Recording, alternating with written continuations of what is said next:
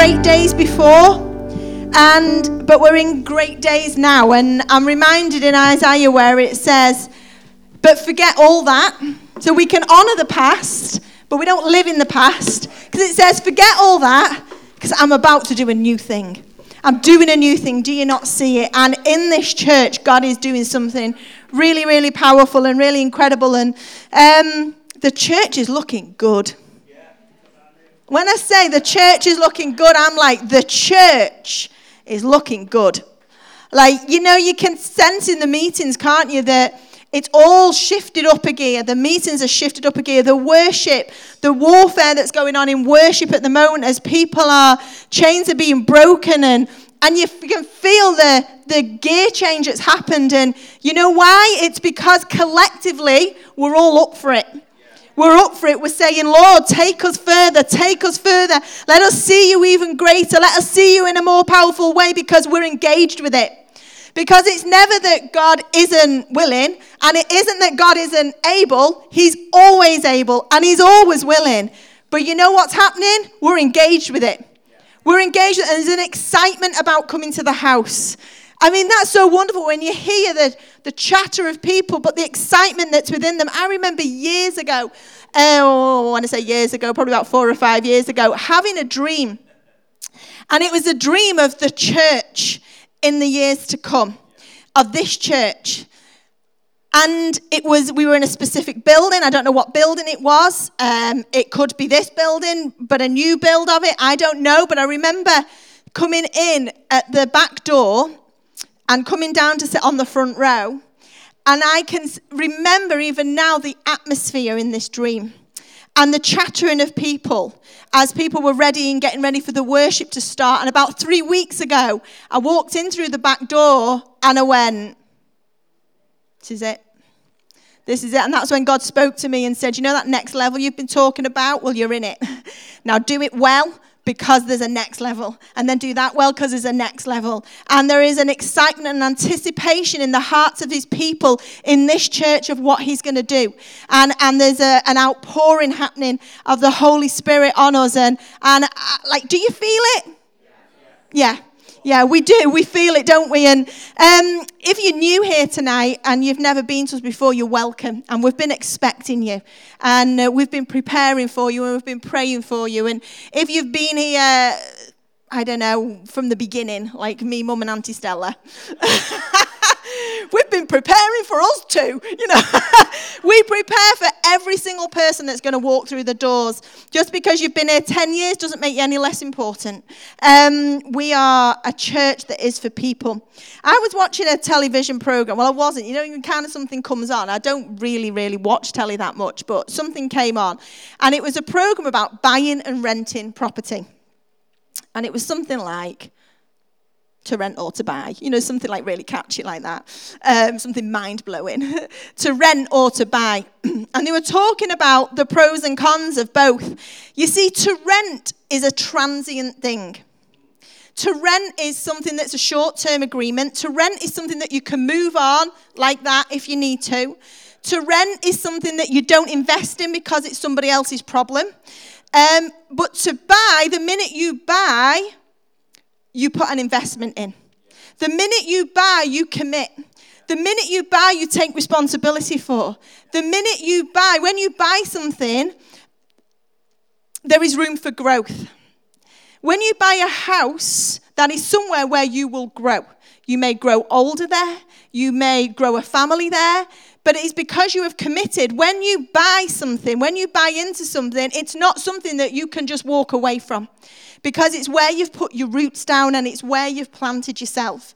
And you know, when I was watching this program, something came to me and it was this the church is not for rent. The church is not for rent.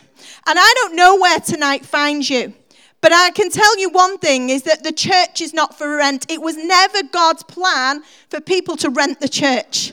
It was God's plan for people to buy into the church and put roots down in the church and grow in the church and flourish in the church and commit to the church and be responsible for the church. The church is not for rent. And, and I don't know who's in this room. I know a lot of you, you don't rent the church. But maybe you're sat there tonight and you're like, you know, that's me. The church is not for rent. God did not design the church for you to rent, He designed the church for you to belong. He designed the church for you to belong. We have a property that we rented out. It was our family home. And we were there probably about a good 10 years, and we would have stayed there if we'd stopped having children. because we go back in that house, and I'm like, how did we ever fit five children in this flipping house, love? It's, it was like small. And we didn't. Like, they were coming out the rafters. And, you know, it came to it, We're like, we're going to have to move on. Um, and, um, but we've had tenants in that house.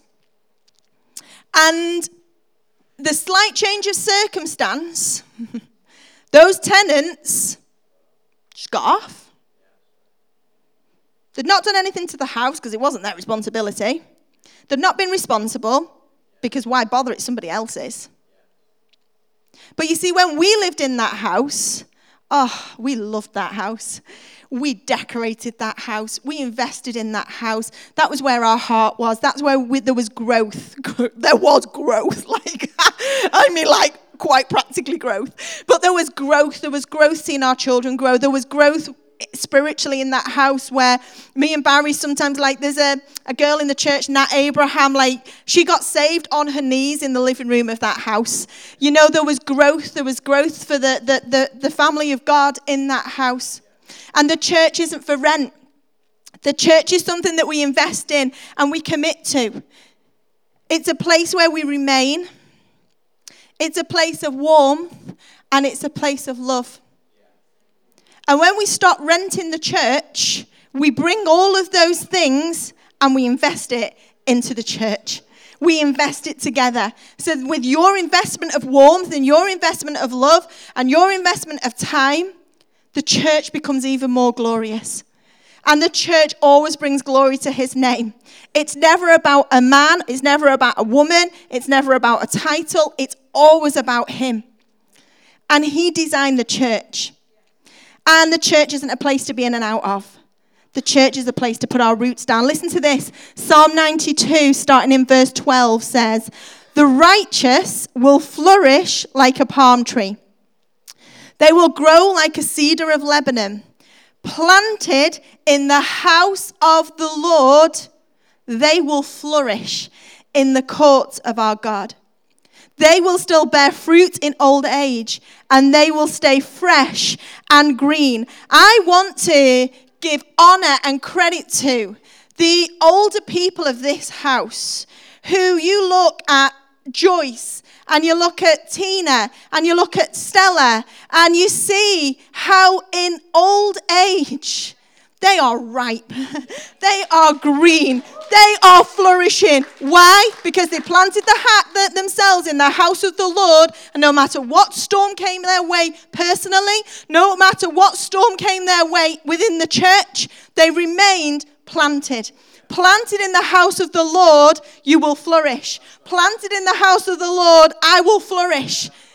And you will never regret planting yourself in the house of the Lord. But you don't rent the house of the Lord. It's not for rent, it's to planting and it's to growing. You know, for me this morning, it just spoke volumes because people were getting up on this stage, person after person after person, being vulnerable before us all and saying what was going on in their lives saying their difficulties. And my goodness me, I don't know whether anybody else was. Me and Barry in a very privileged position because we do know what goes on because people come and speak to us as the pastors. But even though I knew some of those situations, when I actually saw the emotion in people's lives and in people's world, I'm like, my goodness me, my goodness me, we need to be the church. We need to be the church because if we look around, you would call Hope Church your home. If you look around you, I would question or ask you to question how much do you know about the people sat around you? How much do you and me engage in people's worlds? Because when we own the church, when we are planted and rooted in the church, there is a responsibility on us to invest in the church. And when people stood up there today, I was like, my gosh, they need the church. They need the church that we should be standing shoulder to shoulder with people, not with a, oh, great, how do you do? Nice to see you. How are you doing? And you hope everybody says okay back to you because if you're not, you're in for a long conversation.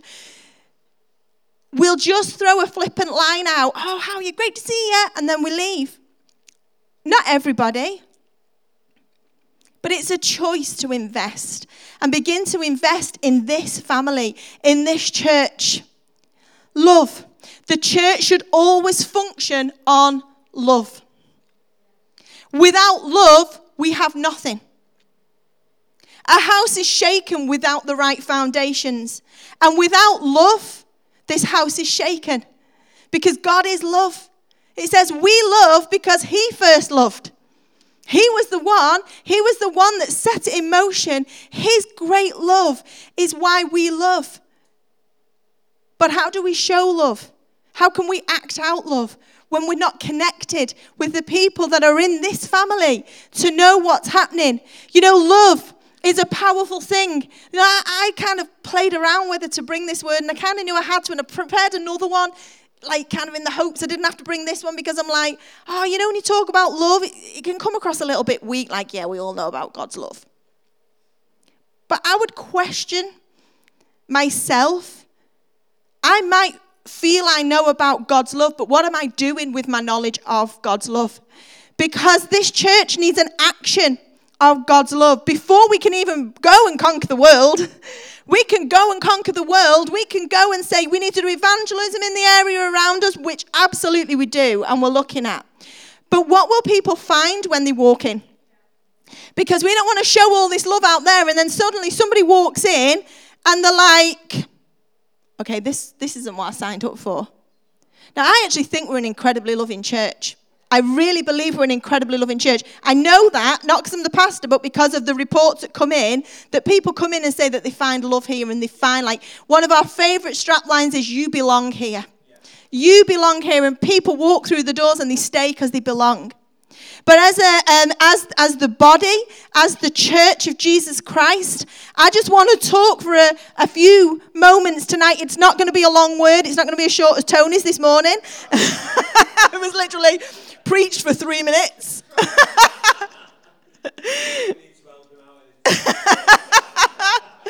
oh. But first of all, I'm going to look at John chapter 13, verse 34 and 35. I'm taking this out the Passion Translation. So I give you now a new commandment love each other just as much as I have loved you. Just as much. Wow. I don't think there's any of us in here who can't say we can grow in love. Because Jesus is saying, love just as much as I loved you.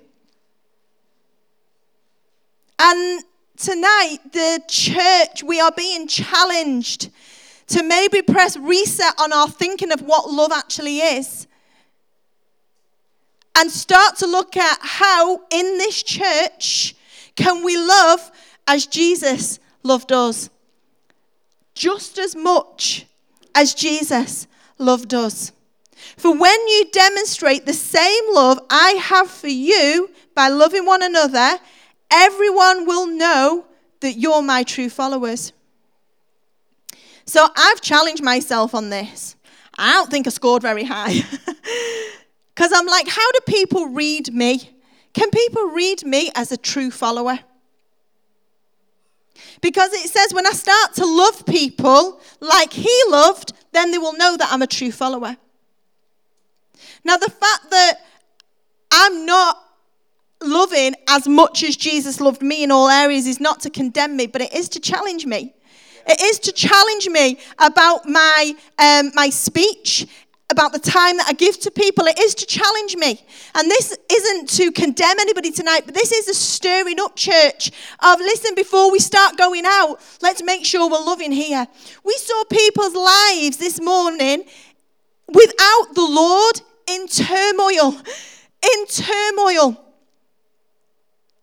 People who come every week and they stand with their arms in worship because they know that no matter what is going on, that although they feel surrounded, they know that He surrounds him.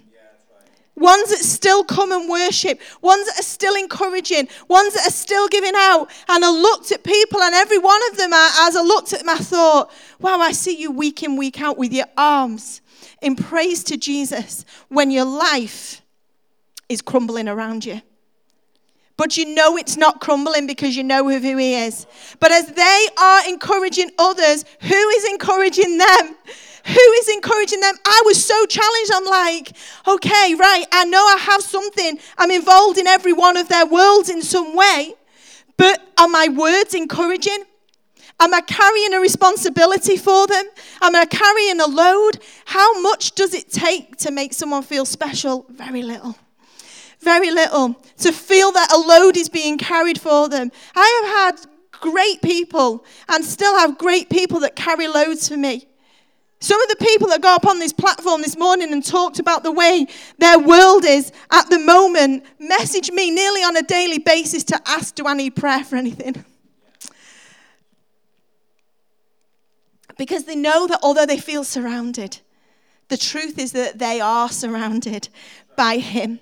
But I pray that people in this church and all the people that are coming to this church would feel surrounded when they walked in because actually God's raised us, us, the church, to carry loads, to invest into people's lives, to not be able to just flit off when we feel like it and drop people when we feel like it because we don't rent the church. Every person in Hope Church does not rent the church. I'm believing that, that every person will grab hold of this vision tonight that God's given us of a greater love beyond what we already love. Beyond what we already love. You know, how close does our love get to people? Jesus, over and over and over again, moved towards people's mess. Jesus didn't love from afar. Jesus moved towards people's mess. He saw people in a mess. He saw people that to everybody else probably didn't even look a mess. But he saw beyond. He saw beyond Zacchaeus in the tree. Zacchaeus, he was a businessman. He was just little. So we climbed a tree. And to everybody else, he probably looked quite hard faced and like he'd got it all together, but Jesus saw beyond. And Jesus was drawn to his mess. And Jesus was like, Zacchaeus, come on, because we're going to eat together. We are going to eat together. I had a lovely time last week having dinner with somebody, a lovely lady in this church who I know is going through a lot and has been through a lot. You know what? Best moment of my week.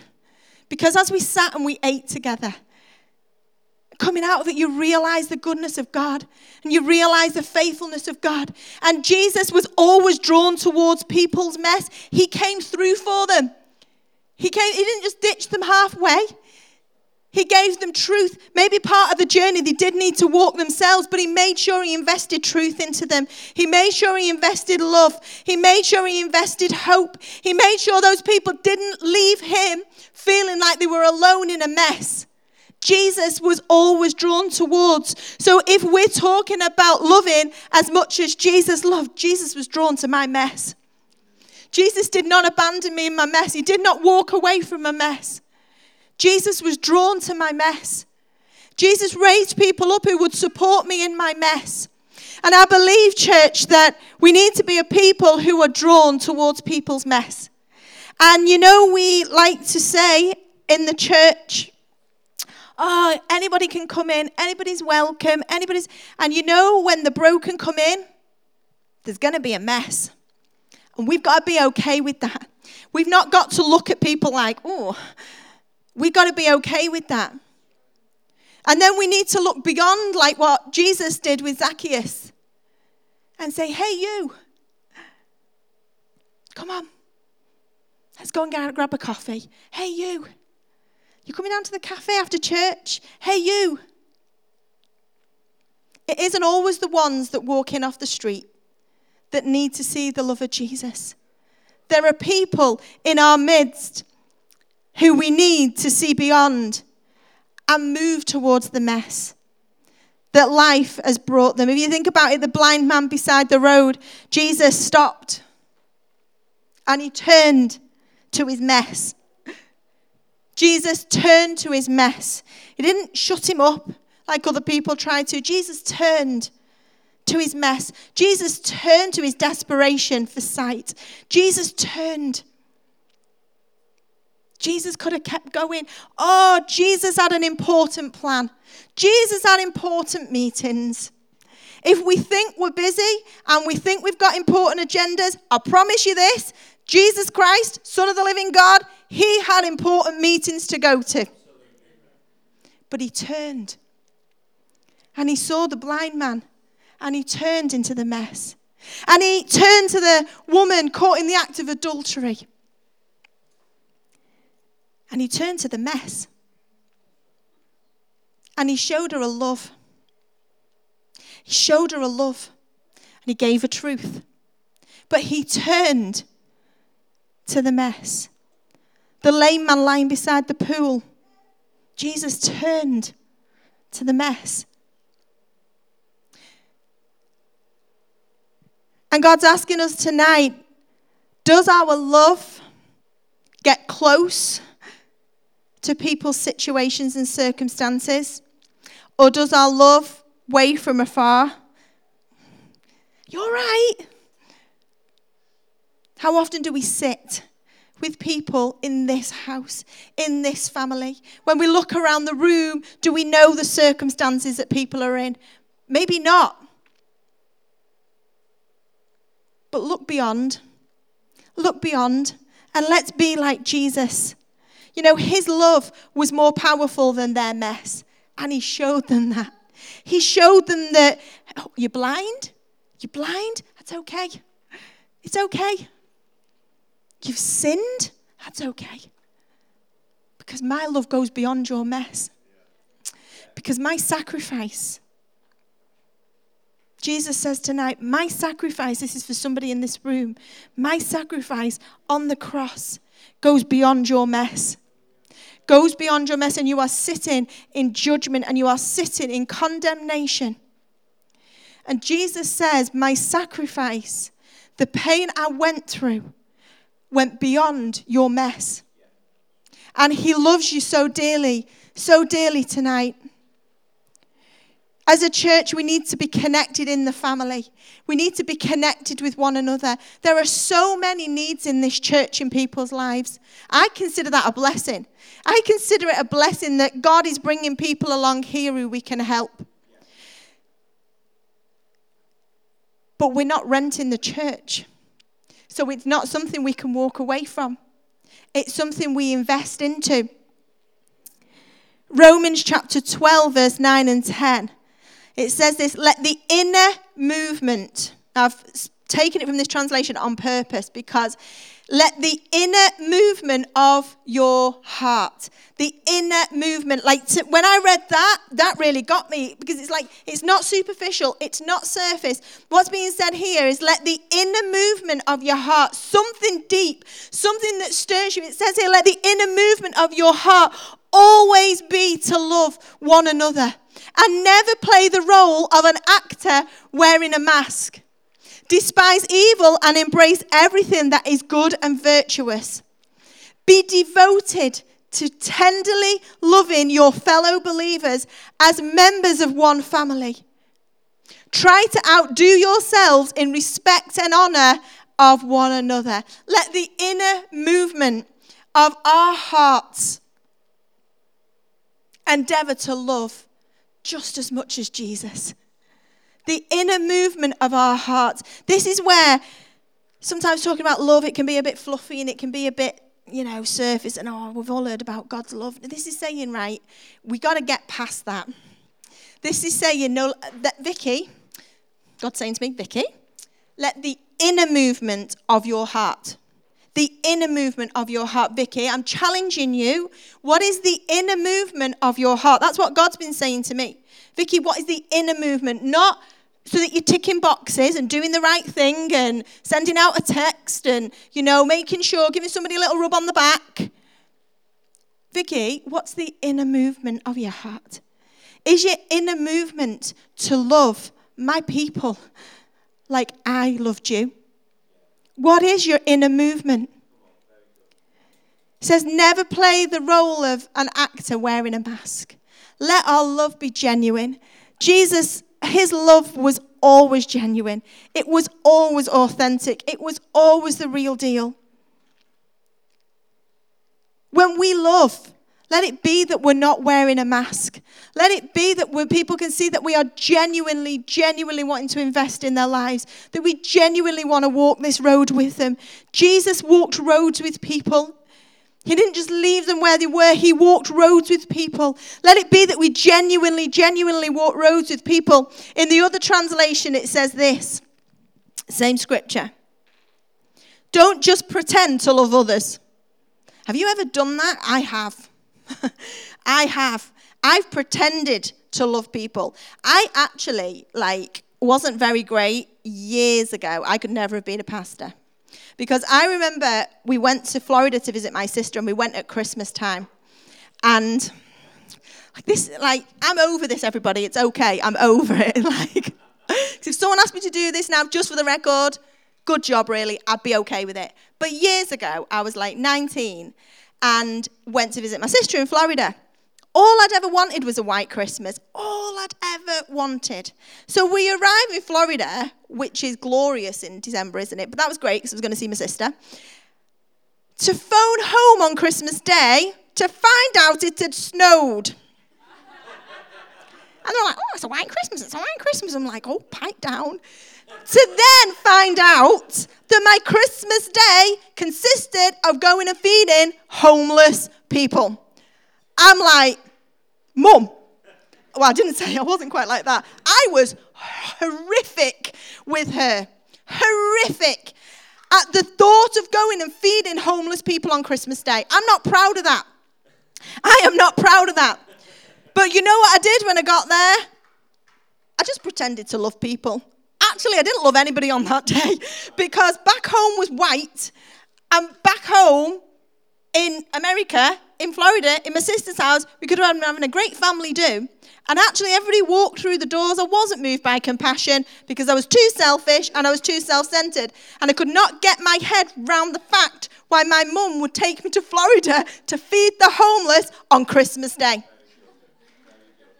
I pretended to love people. I just wore a really great mask. I'm sure by the end of it, people thought I was really nice. I was horrible. I was actually horrible. And then I got home back to my sister's house and ended up ill for the remainder of the time and couldn't get out of bed and ended up having to go to the doctors. It was not good. That's not just one occasion I've pretended to love people. I would like you to know that I have really, really grown in this.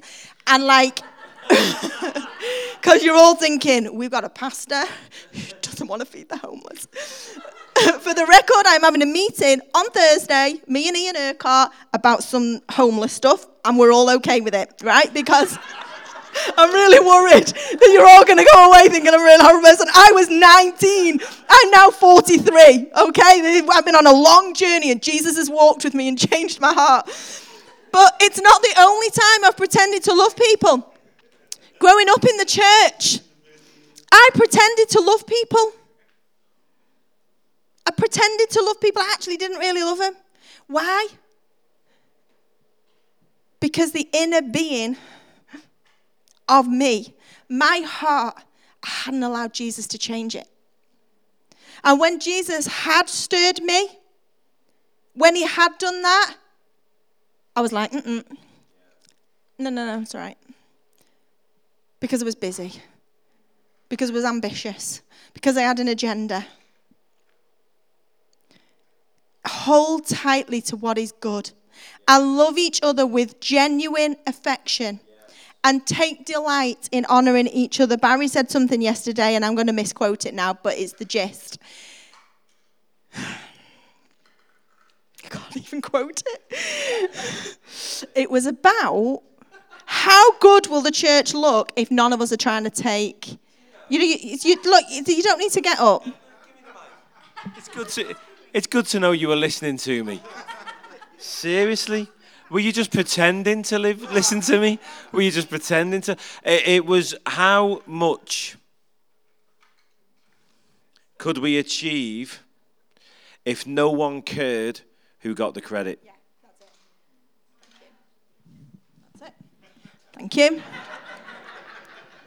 He always comes in handy for something. Always. Take delight in honouring each other, preferring one another. Not bothered about taking the credit. God's challenged me on this this afternoon in the back room as I've been reading over these scriptures. Vicky, who are you bothered about? like, who are you bothered about? God said to me, Vicky, if uh, I never let you get up on the platform for another year, if I never asked you to preach, if I never got, asked you to give prophetic words, if I never asked you, is that going to bother you? Or are you going to be okay to honor somebody else who does it? Because it's not about me. It's not about me. The greatest thing that the Lord has charged me with is to love just as much as He loves. Is to love just as much as He loves. God has never loved me from a distance. Never. God has wrapped his arms around me. He's found me in awful situations. He's found me battered and bruised. He's found me hurt beyond what I ever thought anybody could hurt me. And He has grabbed me in my mess. And He has loved me with an unconditional love. God has got me in my sin. And He has loved me with an unconditional love. He has loved me with a limitless love. He has loved me beyond my mess. He has loved me beyond where He's found me and He's lifted me.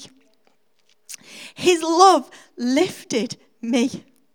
And then He walked with me and He went the distance with me. And then He let me go when I needed to do it alone because my faith needed to grow. Because His love lifted me. As the church, we're not called to love from a distance. We're called to love like Jesus and to be willing to get close to the mess, to be willing to get close to people's raw emotions, and to be willing to sit there and let somebody just spill out which you saw happen this morning on the platform. That was incredible what God did.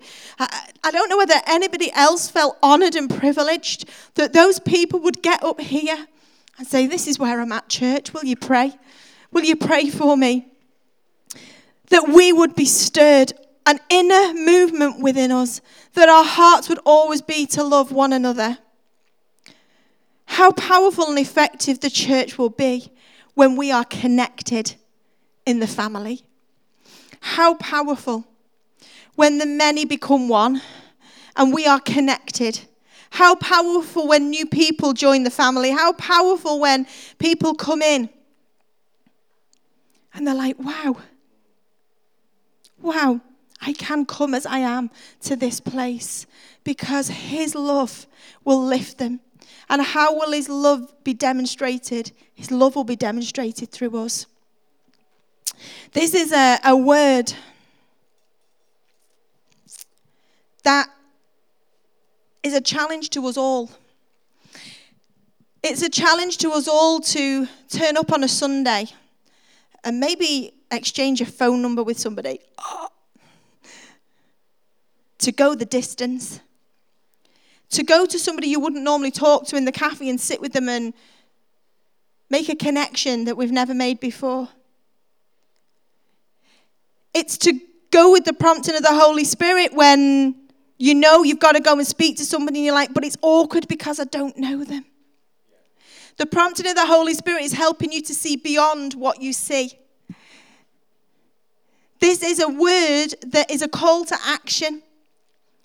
That on a Sunday we would come in and his love would be demonstrated here. But then what will happen is through those connections, it will go beyond it will go beyond a Sunday. It will go through coffee together. It will go through making sure people are in life groups, inviting people along to life groups with you. It will go to phone calls. It will go to, it will go to another level because you will be drawn to people and where they're at, just as Jesus was always drawn. And then you'll begin to go the journey and you'll begin to go the distance because love lifted me. Love lifted me. And I'm sure many are in here tonight and you go, yeah, his love lifted me. Now let it be an action, let it be an outworking. And I want you to, as we leave this meeting room tonight, I want you to look at the people in the church this evening. Maybe people that you saw on the platform. Start to make a connection. Because you can only begin to love just as much as Jesus did with a movement. Jesus was always moved, Jesus was always drawn. Let the inner movement of our hearts always be to love one another. We buy in with our heart. If you're renting the church, there's no heart connection. When we buy a house, we make an investment. You see, when you buy a house, you don't just leave like that. You, you buy into that house, that's where you put your roots down, like I said at the beginning. And it's same with the church. How do you buy into the church and start renting it? You buy in with your heart. You buy in with your heart. Church, I pray that you've been challenged as I've been challenged to honor and respect each other and to look beyond and connect in the family to be able to love just like Jesus did.